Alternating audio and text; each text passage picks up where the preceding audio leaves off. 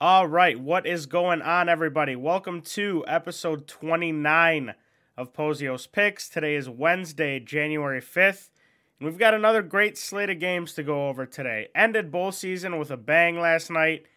Easy winner with Kansas State. Sad bowl season's over, but if you rode with me, we definitely made some cash. I hit it over 60%, so great bowl season. I'm, I'm sad it's over. Just college basketball on the slate today. So without further ado, let's get right into it. First game on the slate, you guys already know what it's going to be. Nebraska traveling to East Lansing to take on Michigan State. Michigan State are 15 point favorites at home in this one. MSU coming off of that tough win at Northwestern. We almost fell into the trap, but we got it done in the end. I'm going to keep it real. This is a massive game for us. Michigan coming up on Saturday. We've looked good. I just really want to see if we're locked in because this Nebraska team is a little sneaky. They've got some scores with McGowens, especially. We're going to have to defend tonight, control the glass, and run. If we do those things, we take care of the ball, not too many turnovers. I think we easily cover this spread. Nebraska has looked god awful at points this season. Izzone alumni game today, so it'll definitely be hype in there. Sometimes they go a little crazier than the students. So give me MSU first half minus eight and MSU game minus 15 max.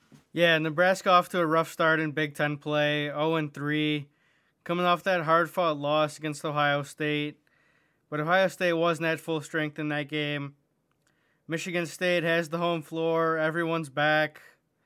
I mean, I love McGowens. He's a great, great guard, great facilitator. He can score at any time. But I think Tyson will give him some problems tonight. And he's young too. So both these guards are young. So if we speed them up, I think they'll turn the ball over and we can run. So I'll be taking MSU minus 15 full game and MSU team total over 82 add the team total to my card as well, please. Nebraska has given up like 78 points per game, and it's been to teams that don't have as high of a pace as we do. MSU obviously is always going to look to run. If we can be successful, we're going to get a lot of easy buckets. Next game, my second favorite team in the country, the Houston Cougars traveling to USF. Okay.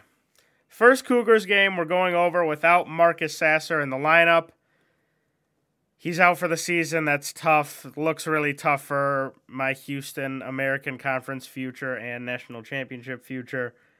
USF is five and seven. They have a decent guard in Caleb Murphy, but even though Sasser's out, this Houston team is still going to play the same brand of basketball. The steps that Fabian White took in the offseason have really helped fill some of those gaps in the Houston offense with him being able to move outside a lot more He's going to have to step up even more with Sasser out, provide even more scoring, but he's talented enough to do so. Jamal Shead is still one of the better cards in the country, in my opinion. This Houston team still has pieces to get it done. So I'm going to roll with them until the wheels fall off. Give me Houston first half minus eight and Houston game minus 14 and a half. Yeah, so Houston coming off that hard fought win against Temple on the road to kick off American play. South Florida hasn't played since Christmas, so they've had some time to rest. I watched that game with Houston and Temple. Houston did not look the same, obviously. Kyler Edwards didn't play in that game against Temple. They'll be looking to get him back tonight. We don't know if he's going to be back or not. But Fabian White obviously controlling the paint. They have a really good young guard as well who stepped up big last game. And Walker, he could shoot the ball. Three for six from three. Had some big shots down the stretch. And I think this number is a little too big. So I'll be moving it down a little bit. Give me Houston minus nine and a half. Okay, next game. Creighton going to Villanova. Villanova are 10.5 point favorites at home in this one. This line really surprises me. These two teams played a few weeks ago at Creighton, and the Blue Jays won that game by 20. Now, do I think Creighton beats them again? Probably not. Do I think they lose by 11 points? No. I think Creighton kind of matches up well with Nova. We saw it last game. If Hawkins can have another big game, they'll be in this one. So give me Creighton plus 10.5 on the road here. I'm going to roll with the underdog. Yeah, so like you said, obviously Hawkins and Nembhard leading the way for Creighton. But I don't think they can do it again. I'll be moving this line a little bit. I'll be taking Villanova minus six and a half at home. I think they got their mojo back after they lost last time, and they beat Xavier at home by 13, as well as Seton Hall on the road. So I'll be rolling Nova minus six and a half. The last in depth college game today will be at 9 o'clock. Texas Tech traveling to take on Iowa State. This is just going to be a defensive battle. I mean, if you love defense, you want to watch this game. I think Iowa State has too much for this Texas Tech team. I'll be taking the home team in this one.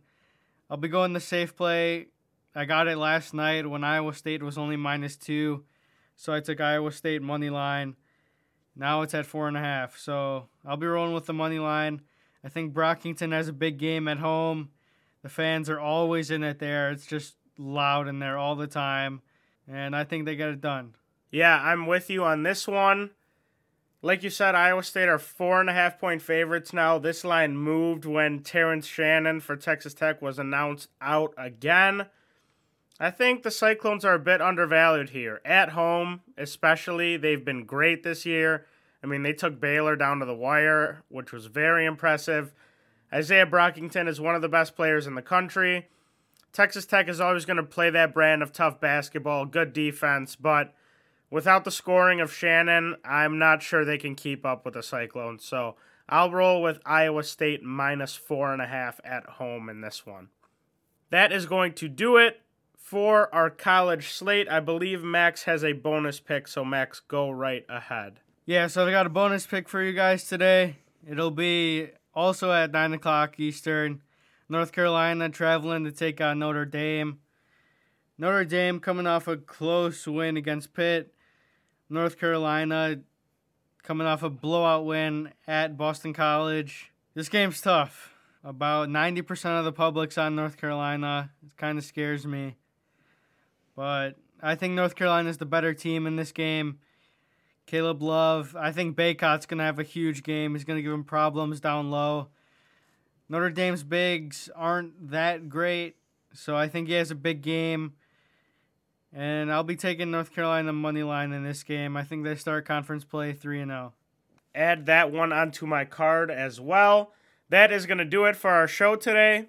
Thank you, everyone, for listening and for all the constant support we've been getting. We've really been growing a lot lately. We really appreciate it. Be sure to go over and follow us on Twitter at Pozios Picks to see any picks that we upload after the show. Also, be sure to follow us over on Pikkit. That's P I K K I T. Remember, any picks that we upload on Twitter, we're going to give a little explanation for those picks on Pikkit.